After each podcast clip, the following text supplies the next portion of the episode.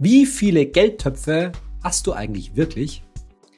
Wenn du diesen Podcast hier hörst, dann hoffe ich ja mal, dass du dich grundsätzlich an mein Vier-Töpfe-Prinzip hältst. Aber Hand aufs Herz, wie viele sind es denn wirklich? Also liegt da nicht noch vielleicht, sagen wir mal, ein altes Tagesgeldkonto rum, auf dem eigentlich nichts mehr drauf ist, aber bei dem es eben noch viel weniger Zinsen gibt. Oder eine alte Kreditkarte, die du nicht mehr benutzt, weil da die Gebühren höher sind. Und dann hast du vielleicht ein zweites Wertpapierdepot eröffnet, weil da sind ja die Gebühren eigentlich niedriger, aber eigentlich hast du noch nicht wirklich deine ganzen Titel vom alten Depot rüber übertragen. Und dann gibt's da vielleicht noch diese alte fondgebundene Rennenversicherung, die dir vor Jahren mal jemand vertickt hat und von der du nicht so genau weißt, was du eigentlich mit der anstellen musst. Und, und, und. Und so sind es dann vielleicht nicht vier Töpfe, sondern sieben, acht, neun oder wie viel auch immer. Ja, wenn man mal so das 30. Lebensjahr gefühlt überschritten hat, dann sammelt sich da schon so einiges an. Gerade auch in alten Ordnern, weil viele, gerade so Versicherungen, sind ja oft noch nicht digitalisiert. Also, was machen mit dem ganzen Kram? Und da will ich dir heute in dieser heutigen Folge zurufen, weniger ist mehr. Simplify your money. Vereinfache dein Geld. Und das geben wir heute anhand von ein paar Beispielen mal an. Ich bin Saidi von Finanztipp. Bei Finanztipp sind wir der Meinung, Finanzen kannst du selbst. Und wir zeigen dir wie. Vorab vielleicht, was soll das eigentlich alles mit dem Vereinfachen, mit dem Simplify? Warum ist es so wichtig, möglichst wenig Geldtöpfe zu haben? Naja, wir haben in diesem Podcast schon öfter darüber gesprochen. Weniger Geldtöpfe bedeutet natürlich besseren Überblick, besseres Verständnis für das, was du da machst. Aber es geht auch vor allen Dingen darum, nämlich Zeit zu sparen. Denn am Ende ist Geld natürlich immer nur Mittel zum Zweck. Es kauft uns Essen und Kleidung, ein Dach über dem Kopf, diverse Freizeit, Spaßaktivitäten, es ernährt uns im Alter. Aber in unserer Wohlstandsgesellschaft ist doch für die meisten Leute die wirklich knappe Ressource Zeit. Und Geld kauft uns am Ende dann doch Zeit. Es entscheidet darüber, wie viel wir zum Beispiel arbeiten müssen, wie schnell wir an bestimmte Dinge rankommen und so weiter. Und da ist es auch wichtig, so finde ich zumindest, dass du grundsätzlich mit deinem eigenen Geld, mit deinen eigenen Geldtöpfen, mit deinem Geldmanagement nicht so viel Zeit verbringst. Eigentlich kann man sich doch was Schöneres vorstellen, als irgendwie Tage und Abende lang irgendwie in seinen Unterlagen zu, äh, zu wälzen, irgendwelche Logins zu suchen, da und das Geld von A nach B zu, zu schieben. Das ist eben alles eigentlich immer nur Mittel zum Zweck und sollte ebenso zeiteffizient wie möglich sein. Klammer auf. Wenn für dich das gilt, was, glaube ich, für einige so Finanztipp-Follower mittlerweile gilt, dass nämlich insbesondere Geldanlage, Investment sagen wir es deutlich, spekulieren an der Börse und mit Kryptowährungen und so weiter zu einer Art Hobby geworden ist, dann ist das ein Stück weit was anderes. Dann machst du das wahrscheinlich gerne, kriegst vielleicht auch einen gewissen Kick da raus. Da geht es nicht nur um die Rendite, sondern dass du einfach schlichtweg auch Spaß daran hast. Das ist dann was anderes, solange du, das weißt du wahrscheinlich von mir schon, das mit kleinem Geld machst. Und dann gerne auch auf einem mindestens mal fünften Topf, nämlich einem gesonderten Spekulationsdepot. Ich glaube, bei dieser heutigen Podcast-Folge hängt es ziemlich stark davon ab, was für ein Typ du bist. Vielleicht renne ich bei dir offene Türen ein, weil du sagst, ah ja, ich weiß, da traue ich mich noch nicht so richtig ran oder das habe ich immer vor mir hergeschoben, da mal richtig aufzuräumen, diese Töpfe zu kündigen oder zu vereinfachen, dann ist das sicherlich ein guter Anreiz heute für dich. Aber vielleicht bist du ja auch so der Typ, der recht genau ist, der so ausführliche Excel-Tabellen für sein ganzes Geldmanagement erstellt und dir macht das eigentlich gar nicht so viel aus, viele Geldtöpfe zu haben und vor allen Dingen, wie ich gerade schon gesagt habe, ja, das Rumspielen mit so Einzelaktien und vielleicht Kryptowährungen, das liegt dir durchaus. Mir geht es eigentlich vor allen Dingen darum, dass du eine aktive Entscheidung fällst. Ganz bewusst. Möchtest du den und den Topf noch weiterführen oder möchtest du es nicht? Und die Sachen nicht so lange rauszuschieben. Denn bei mir zum Beispiel ganz persönlich, ich habe eben, und da kommt natürlich auch dieser Podcast, vor Jahren schon entschieden, dass ich die Sachen relativ einfach halten möchte. Ich hatte früher durchaus mehrere Wertpapierdepots am Laufen. Ich hatte auch sowas mal wie eine fondgebundene Rentenversicherung und so weiter. Und das habe ich über die Jahre radikal vereinfacht, wie natürlich auch meine Investments.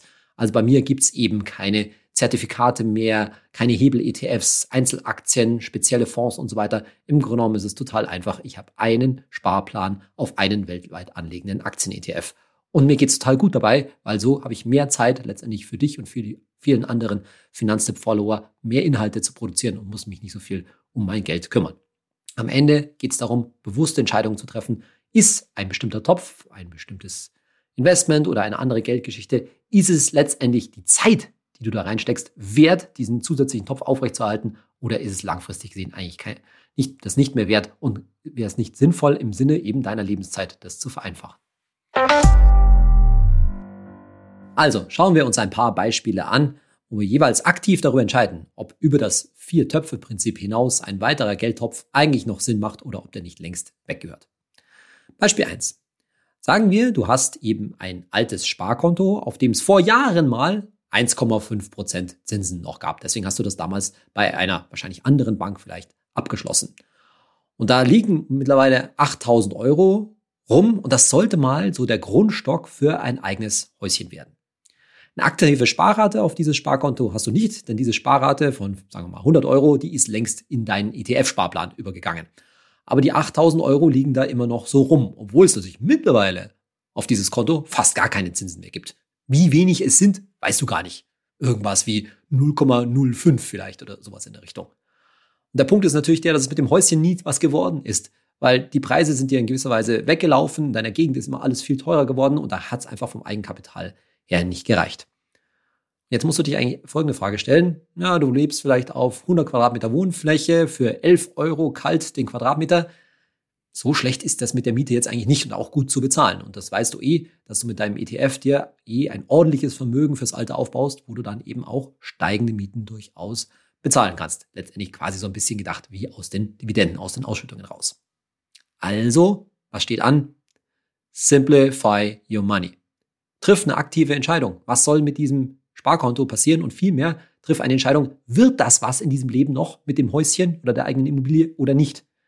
Wenn ja, dann muss man wahrscheinlich konsequent sein. Erstens wirklich alles darin umstellen. Das heißt, erstens mal wieder ordentlich Sparplan, Dauerauftrag aufs Tagesgeldkonto machen, um Eigenkapital aufzubauen und vielleicht sogar auch den ETF auflösen und vor allen Dingen sich auf die Socken machen, die schwierige Suche nach einer Immobilie angehen. Aber so wie die Situation aussieht bei dir, hm, wird das wahrscheinlich eher nichts. Und dann eben konsequent weg mit dem Sparkonto und rüber mit den 8000 Euro, wahrscheinlich rein komplett in den ETF, sofern Notgroschen und andere Sparanlagen sozusagen schon abgedeckt sind. Und übrigens rüber in den ETF, All-Time High an der Börse, ja oder nein, spielt keine Rolle, denn wahrscheinlich wirst du die 8000 Euro ja eben langfristig 15 oder 20 Jahre mehr da anlegen. Beispiel Nummer zwei. Da gibt's noch so ein altes Depot bei deiner früheren, bei deiner alten Bank und da liegt noch so ein Fonds, so ein Aktienfonds zum Beispiel rum, mit dem du ursprünglich mal das Investieren zaghaft begonnen hast, bevor du von dem Thema ETFs gehört hast. So, du weißt schon, dieser Fonds, der hat jetzt nicht so geringe Kosten, wahrscheinlich oberhalb von 1,5 Prozent pro Jahr. Und der läuft irgendwie auch nicht so gigantisch, weil das Management nicht so super ist. Der war vor Corona schon immer nicht so toll gelaufen und während Corona ist er nochmal richtig unter die Räder geraten. Und jetzt denkst du dir, ja, ich weiß schon, aber irgendwie fühlt sich das schlecht an, weil der Fonds ist eben im Minus und im Minus verkaufen, mit Verlust verkaufen, hm, nee, das ist irgendwie keine, äh, irgendwie keine gute Idee. So, ist das die richtige Herangehensweise? Wieder mein Zuruf, Simplify your money. Nur weil das Ding jetzt gerade im Moment im Minus ist, werden die Kosten deshalb übrigens nicht geringer. Die liegen immer noch bei zum Beispiel 1,7 Prozent pro Jahr. Die zahlst du laufend, auch wenn du es nicht siehst. Die gehen halt vom Kurs des jeweiligen Fonds weg. Und vor allen Dingen, es ist doch total egal. Selbst wenn das Ding jetzt im Minus ist und meinetwegen da jetzt 5000 Euro drin sind, anstatt 6000, die du ursprünglich mal eingezahlt hast, du kannst ja die 5000 Euro einfach nehmen und quasi zu gleichen Kursen, könnte man sagen, denn wenn das jetzt ein Aktienfonds ist, dann investiert ihr wahrscheinlich auch nur halbwegs breit gestreut in Aktien, kannst du es von den einen Aktien rüber in die anderen Aktien, nämlich in deinen Aktien-ETF stecken und hast wahrscheinlich die Anlageklasse dadurch kaum verändert. Will sagen, das ist wieder dieser Anchor-Effekt.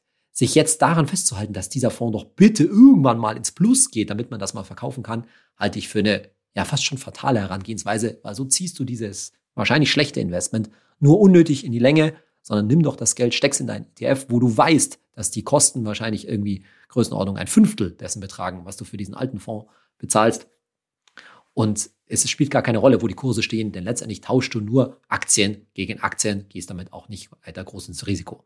Und übrigens, wenn die Situation bei dir anders ist, nämlich dass dein alter aktiv gemanagter Fonds im Plus ist, was ja nach den letzten guten Jahren durchaus sein kann, na und? Dann wirst, kannst du ihn auch verkaufen und musst dann natürlich was? Steuer bezahlen? Ja, richtig, dann musst du Steuer bezahlen. Aber mit der Perspektive, dass du das Geld wahrscheinlich noch 20, 30 oder mehr Jahre in ein ETF stecken kannst zu deutlich niedrigen Kosten, da würde ich die Steuer, die du ja irgendwann, wenn du an das Geld mal ran willst, sowieso bezahlen, äh, sowieso bezahlen musst, die würde ich dann doch vielleicht jetzt bezahlen. Denn ganz klar, wenn du jetzt deinen alten Fonds mit Gewinn verkaufst, diesen Gewinn versteuerst, dann diese Gewinne in einen ETF reinvestierst, dann zählt das natürlich wie dein eigenes Geld. Diese Gewinne musst du später, wenn du den ETF irgendwann mal auflöst im Alter oder sowas, natürlich nicht wieder versteuern, denn das zählt wie dein eigenes Geld. Das kann die Bank sozusagen gar nicht von den normalen Einzahlungen, die du in deinen ETF machst, unterscheiden. Ach ja, und bei der Gelegenheit. Naja, da ist ja noch dieses alte Depot, womöglich noch mit einem leeren Girokonto bei deiner alten Bank. Was soll eigentlich damit noch passieren? Allein, dass du da jedes Jahr von der Bank eine Jahressteuerbescheinigung erhältst, die du dann irgendwie in deine Steuererklärung eintragen musst, weil womöglich sind dir da ein bisschen, ja, bist ein bisschen Steuer abgezogen worden auf irgendwelche Ausschüttungen oder ähnliches. Allein das ist doch die Mühe nicht wert. Also, eigentlich bist du doch längst bei deiner neuen Bank, da läuft doch alles, dein Girokonto, womöglich auch dein Depot und so weiter. Was soll dieses alte Zeug noch? Gib dir mal einen Ruck, Login raussuchen, das, das Konto und so weiter alles komplett abräumen, eben den Fonds verk verkaufen, dann Kündigung schreiben. Ich weiß, ausdrucken ist alles nervig. Wahrscheinlich kriegt man noch einen Anruf von der Bank und so weiter. Aber wenn du das mal durch hast, dann bist du das endlich los und dann fühlst du dich gleich ein Stück leichter, weil du ein oder zwei Töpfe losgeworden bist. Beispiel Nummer drei. Du bist so ganz der vorbildliche Typ, was so deine Sparkonten, deine Tagesgeldkonten angeht. Du hast nämlich zwei davon. Auf dem einen, da liegt dein Notgroschen, deine eiserne Reserve, zum Beispiel 5000 Euro, total streng weggepackt. An die würdest du nie rangehen, die sind wirklich für den absoluten Notfall da. Und weil du eben, wie wir gleich sehen werden, sowieso immer flüssig bist, ja, wo der Login für dieses extra Tagesgeldkonto ist, oh je, da müsstest du jetzt erstmal suchen. Und dann hast du ein zweites Tagesgeldkonto, das du eher aktiv benutzt. Da sparst du auch regelmäßig hin, zum Beispiel 300 Euro im Monat. Und von dem, was sich da ansammelt, da zahlst du zum Beispiel einmal die Autoversicherung vielleicht jetzt im Januar.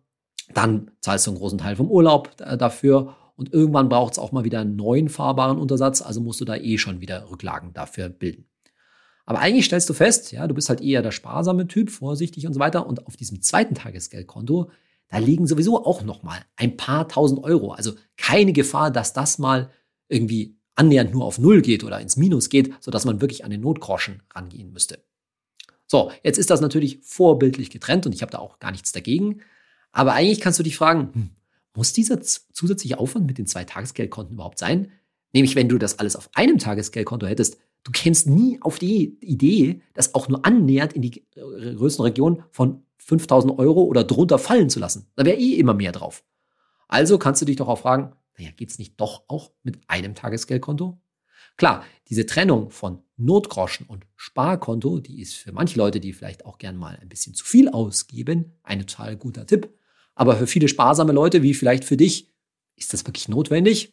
Ist natürlich deine Entscheidung. Ich sage nur, triff sie. Brauchst du wirklich zwei Tagesgeldkonten oder reicht's nicht, reicht nicht ein Tagesgeldkonto, wo du dich dann auch nicht um den Login immer, wo du dann nicht auch immer nach dem Login suchen musst? Wenn du dir das so anhörst, was ich hier über Simplify Your Money, über Vereinfachung deines Geldmanagements erzähle, dann fällt dir wahrscheinlich auf, dass da eben jede Menge Entscheidungen zu treffen sind. Und das ist auch tatsächlich so von mir gemeint, haben wir schon drüber gesprochen. Ein einfacher Plan, wie das Vier-Töpfe-Prinzip, erfordert Entscheidungen, nämlich Dinge wegzulassen. Und zwar vielleicht auch mal größere Dinge wegzulassen, nicht nur das zweite Girokonto oder das zweite Depot, über das wir gerade gesprochen haben, sondern auch eben die größeren Dinge, die Entscheidung Haus oder nicht, eigenes, eigene Immobilie oder nicht. Und wenn nicht, dann eben bewusst diesen Plan aufzugeben und die Miete ja quasi aktiv sich dafür zu entscheiden, die auch bewusst zu zahlen. Oder genauso Auto oder nicht. Ist ja gerade in Großstädten, Ballungsräumen heutzutage nicht mehr unbedingt zwingend notwendig, ein eigenes Auto zu haben. Lässt sich vielleicht vor allen Dingen, wenn du wenig Kilometer fährst, auch über Carsharing und ähnliches abdecken. Oder auch Thema ins Ausland gehen irgendwann mal. Gibt es da noch diesen Plan oder nicht? Mein Gefühl sagt mir und meine Erfahrung sagt mir, unser modernes Leben, das nötigt uns eh schon ziemlich viele Entscheidungen ab. Jeden Tag haben wir irgendwie fünf neue Möglichkeiten, kleinerer und größerer Natur. Egal, ob es jetzt heißt, will ich jetzt dieses oder jenes Abo abschließen oder will ich womöglich den Job wechseln, die wir uns eben Entscheidungskraft und Entscheidungsenergie abverlangen. Und diese Entscheidungen erfordern nicht, eben nicht nur Energie, sondern Klarheit im Kopf. Und da bin ich absolut davon überzeugt, wenn dein Geld klar, einheitlich, übersichtlich geordnet ist, zum Beispiel mittels des Vier-Töpfe-Prinzips, dann fördert das diese Klarheit im Kopf und du kannst besser Entscheidungen treffen. Du musst mich nicht lange, so wahnsinnig lange grübeln. Kann ich mir jetzt diesen oder jenen Urlaub leisten oder nicht? Weil du weißt mit hoffentlich wenigen Blicken, wie viel Geld du letztendlich noch übrig hast und ob das geht oder nicht. Oder eben auch die größeren Entscheidungen. Kann ich mir eine Auszeit, eine berufliche Auszeit gönnen oder nicht? Letztendlich ist unser Leben, unser modernes Leben mit diesen vielen Pfaden, die wir einschlagen können, eben immer durch von solchen schwierigen Entscheidungen bestimmt, die eben nicht immer nur mit Geld zu tun haben. Die haben ja Auswirkungen, vielleicht auf deine Beziehung, auf deine Familie, auf das Umfeld, wie du arbeiten willst, auf deine Karriere und vieles, vieles andere. Und da fällt es uns doch letztendlich viel leichter, diese Entscheidung zu treffen, wenn zumindest die monetäre Seite, die finanzielle Seite relativ schnell entschieden ist. Wenn du einen einfachen Plan eben für dich hast, einen guten Überblick über dein Geld und eben nicht lange nachgrübeln musst, ob das jetzt wirklich drin ist oder nicht. Oftmals wirst du hören, vielleicht in anderen Podcasts oder so, dass es wichtig ist, für seine Geldanlage oder insgesamt für sein Geld eine, eine Strategie zu haben. Das ist immer so ein großes Wort, Strategie. Und dann fragst du dich vielleicht, oh ja, wie könnte das denn gehen? Wie kann man das Geld irgendwie sinnvoll aufteilen und so weiter. Ich sag dir mal was. Das Vier-Töpfe-Prinzip in all seiner schlichten Einfachheit ist natürlich eine Strategie. Denn mindestens besteht die Strategie mal daran, dein Geld nach riskanten, sprich Aktien-ETF, und sicheren Anlagen, sprich Tagesgeld, aufzuteilen. Und in den allermeisten Fällen reicht das natürlich. Und außerdem besteht die Strategie natürlich darin, regelmäßig wegzusparen. Dauerauftrag aufs Tagesgeld und ETF-Sparplan. So, und so eine klare Strategie, deswegen heißt sie nicht Strategie, die hält man bitteschön auch durch. Und das, glaube ich, tust du wahrscheinlich ja auch schon und musst nicht dauernd überlegen, ob du diese Strategie änderst. Nee, wie wir in der letzten Folge gehört haben, diese Strategie überprüft man vielleicht einmal im Jahr und dabei stellt man wahrscheinlich nicht die ganze Strategie in Frage, außer du sagst jetzt, ah ja, jetzt kommt dieses Thema Immobilie zum Beispiel doch für dich in, in Frage und du musst das Depot vielleicht auflösen. Aber ansonsten stellst du die Strategie nicht wirklich in Frage, sondern passt sie letztendlich nur an. Vielleicht gehst du eben, wie wir zuletzt besprochen haben, von 60 Prozent Aktien rauf auf 70 oder ähnliches. Und dieses nicht dauernd die Strategie hinterfragen müssen, das schafft ebenfalls Freiheit im, im Leben. Vielleicht bist du ja schon so weit, aber vielleicht befindest du dich auch in der Lage, wo du dauernd hin und her überlegst, wie in unseren Beispielen, ja, ich könnte da mal noch was anfangen und ich könnte da mal was anfangen, weil das ist ein Traum von mir und das ist ein Traum von mir. Auch da wieder Simplify Your Money. Ganz einfacher Plan, eine einfache Strategie. Ja, es schafft einfach Freiraum und es nimmt dir vor allen Dingen nicht zu viel Energie. Noch ein weiteres Beispiel. Da gibt es noch eine alte betriebliche Altersvorsorge von deinem früheren Arbeitgeber. Die war mal total attraktiv, da hat vielleicht dein früherer Arbeitgeber ordentlich eingezahlt, aber seit du nicht mehr dort bist, zahlt er natürlich nicht mehr ein und du auch nicht mehr. Da liegen jetzt meinetwegen ein paar tausend Euro drin rum. Und seit dem Wechsel des Arbeitgebers hast du dich nicht wirklich drum gekümmert. Insbesondere ist die Frage, ja, was heißt denn das jetzt eigentlich kostentechnisch? Fallen da jetzt weiter Kosten an und wie ist die Rendite, wenn da nur so relativ wenig Geld, sagen wir es mal deutlich, drin rumliegt? Ja, da bekommst du so ab und zu irgendwelche, vielleicht sogar PDFs in irgendein Postfach geladen, aber boah, das ist mal ein Kauderwelsch mit diesen ganzen Paragraphen, Betriebsrentengesetz und so weiter. Du hast eigentlich keine Ahnung. Ja, an der Stelle mal wieder, simplify your money. Wieso kappst du das nicht. Wäre es nicht vielleicht eine einfache Entscheidung, anstatt sich zu fragen, bringt das jetzt wirklich ein paar Cent noch mehr? Denn wenn da, sagen wir mal, 2000 Euro äh, drin liegen, selbst wenn das jetzt ein paar Prozentpunkte Nachkommastellen besser ist als deine jetzige betriebliche Altersvorsorge, auf 2000 Euro macht das am Ende einfach nicht viel aus. Und da wäre es doch einfacher, sofern das noch geht, zeitlich, sofern das dein neuer Arbeitgeber noch mitmacht, deine alter, betriebliche Altersvorsorge auf deine neue, die du hoffentlich hast und die hoffentlich auch gut ist, sonst hättest du sie ja nicht, zu übertragen. Bloß, dass du dich noch nicht drum gekümmert hast. Also mal ran an den Zuständigen in der Firma. Wahrscheinlich die Personalabteilung oder sonst wer. Vielleicht muss es auch, muss das auch der Vermittler der betrieblichen Altersvorsorge in deiner neuen Firma sein. Ein bisschen Aufwand ist so eine Portierung, wie das heißt, so eine Übertragung durchaus. Und am Ende aber du, kannst du auch hier froh sein, dass du den alten Topf wieder los bist. Denn was ist die Alternative? Willst du die, sagen wir mal, 2000 Euro in der alten BAV noch 25 Jahre mit dir rumschleppen? Nee, das ist doch auch kein schöner Gedanke. Nächstes Beispiel, das Kartendrama in deinem Geldbeutel. Also, du hast schon immer eine Kreditkarte, die bei deinem Girokonto mit dabei ist. Die ist für Deutschland auch ganz okay, aber du weißt schon, alles, was außerhalb von Deutschland stattfindet, da kostet die richtig viel. Und in Deutschland brauchst du, brauchst du sie wegen der Girokarte natürlich eigentlich gar nicht. Also, die liegt einfach nur so in deinem Geldbeutel. Und dann hast du dir eben für den Urlaub etc. vor Jahren mal eine zweite Kreditkarte geholt. Da, die war damals ganz interessant, vielleicht von äh, Finanztipp empfohlen, aber sind die Gebühren erhöht worden. Und deshalb hast du dir vor kurzem jetzt auf Basis der Finanzempfehlungen natürlich eine neue Kreditkarte gehört, die wo tatsächlich auch weltweit das Bezahlen und auch das Abheben von fremden Währungen weltweit kostenlos ist. Die hast du per App, kannst du per App steuern, da hast du auch per App äh, eingestellt, dass die monatlich abgebucht wird. So, das sind aber jetzt schon drei Kreditkarten. Dann hast du natürlich noch eine Girocard und vielleicht ist jetzt dir Folgendes auch noch passiert, dass dir deine Direktbank neben der Girocard jetzt eine neue Debitkarte vermacht, vermacht hat, weil die wollen irgendwie von Girocard auf Debitkarte umstellen. Macht dann schon fünf Karten in deinem Geldbeutel. Und wenn du jetzt lachst, wie kann denn sowas sein? Bei mir zum Beispiel ist das der Fall. Naja, okay, es sind mittlerweile nur noch vier Karten, weil ich habe das gemacht, was ich hier gerade mich erzähle. Ich habe vor einiger Zeit meine alte zweite Kreditkarte, also die ich mal früher fürs Ausland hatte, ähm, tatsächlich gekündigt, denn die brauche ich natürlich nicht mehr.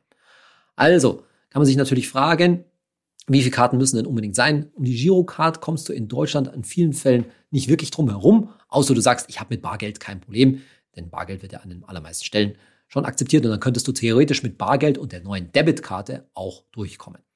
Aber wahrscheinlich wirst du mit Girocard nicht drum herum kommen, aber vielleicht kannst du ja bei deiner Bank deine Kreditkarte, die du eh nie benutzt, tatsächlich kündigen. Dann hast du nämlich wenigstens eine Karte von dieser Bank weniger. Dann hast du dort nur noch eine Girocard und eine Debitkarte.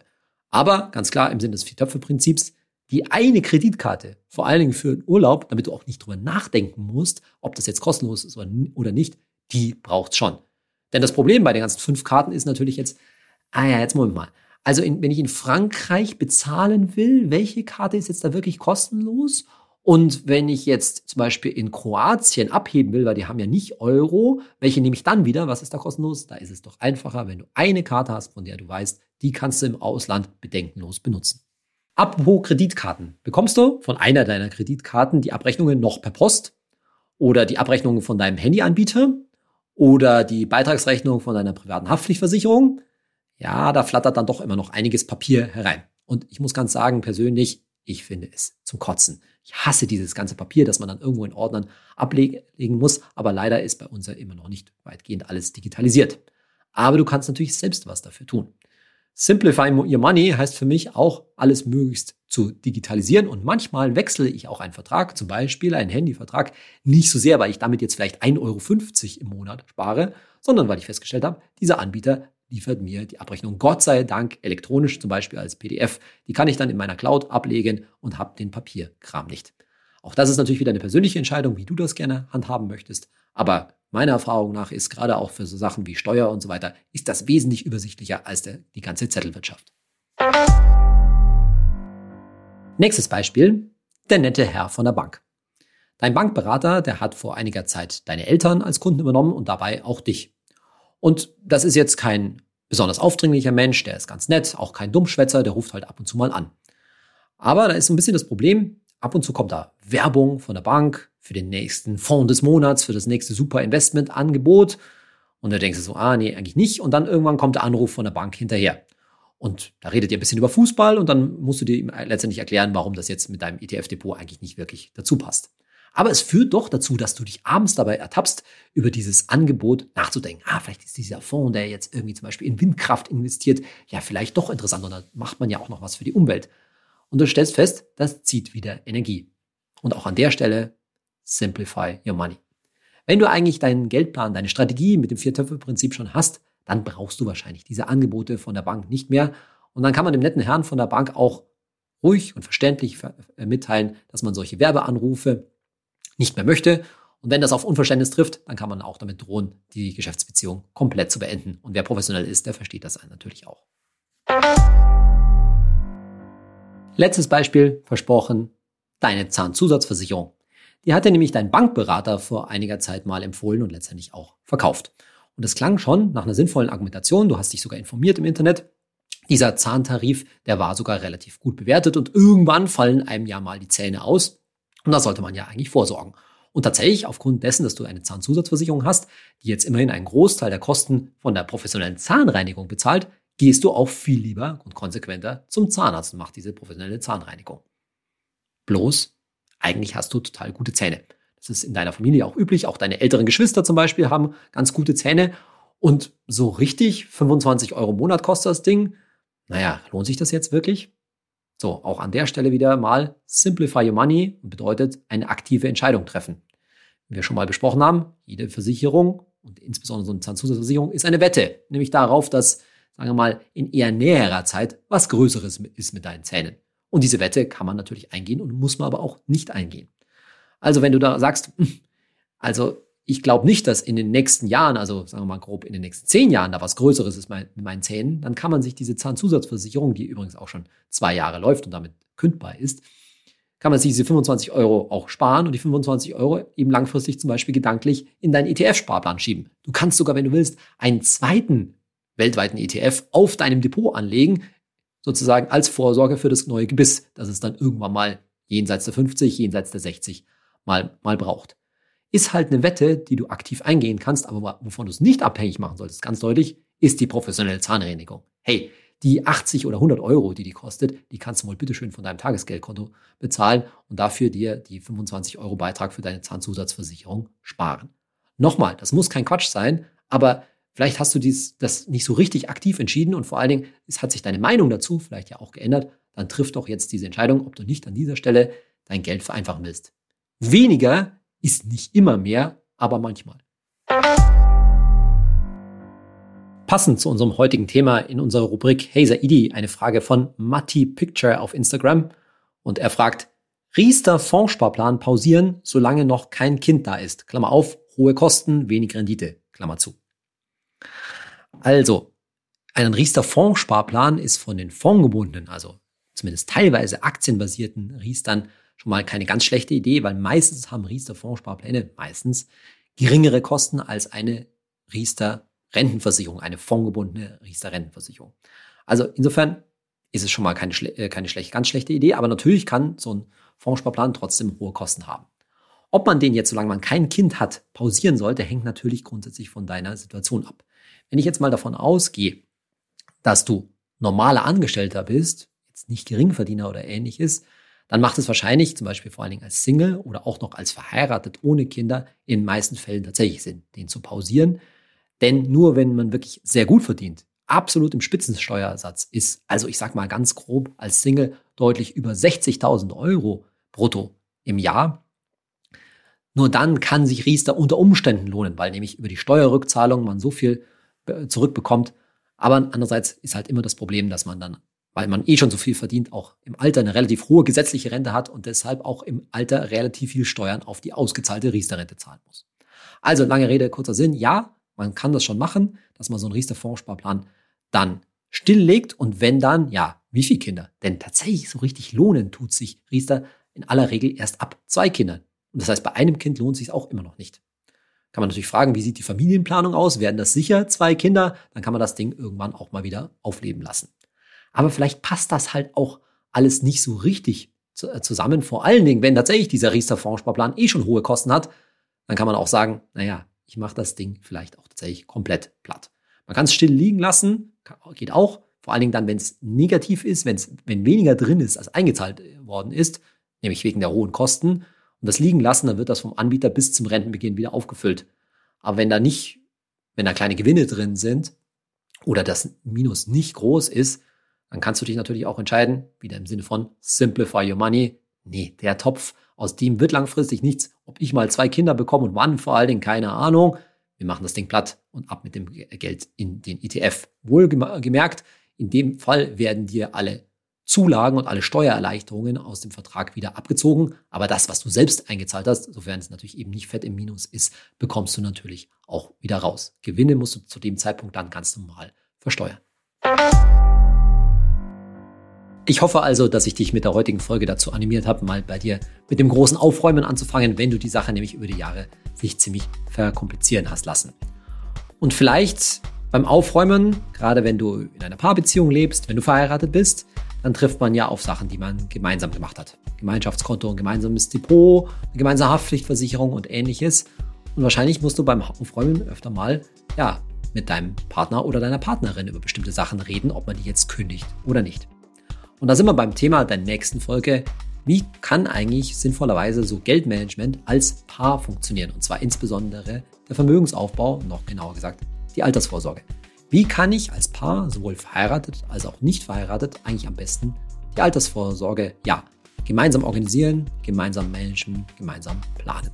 Darum geht es in der nächsten Folge von meinem Podcast Geld ganz einfach. Hör doch auch dann wieder rein Und ich freue mich, wenn du mir eine gute Bewertung hinterlässt für meinen Podcast, egal wo du den hörst. Bis zum nächsten Mal, dein Saidi.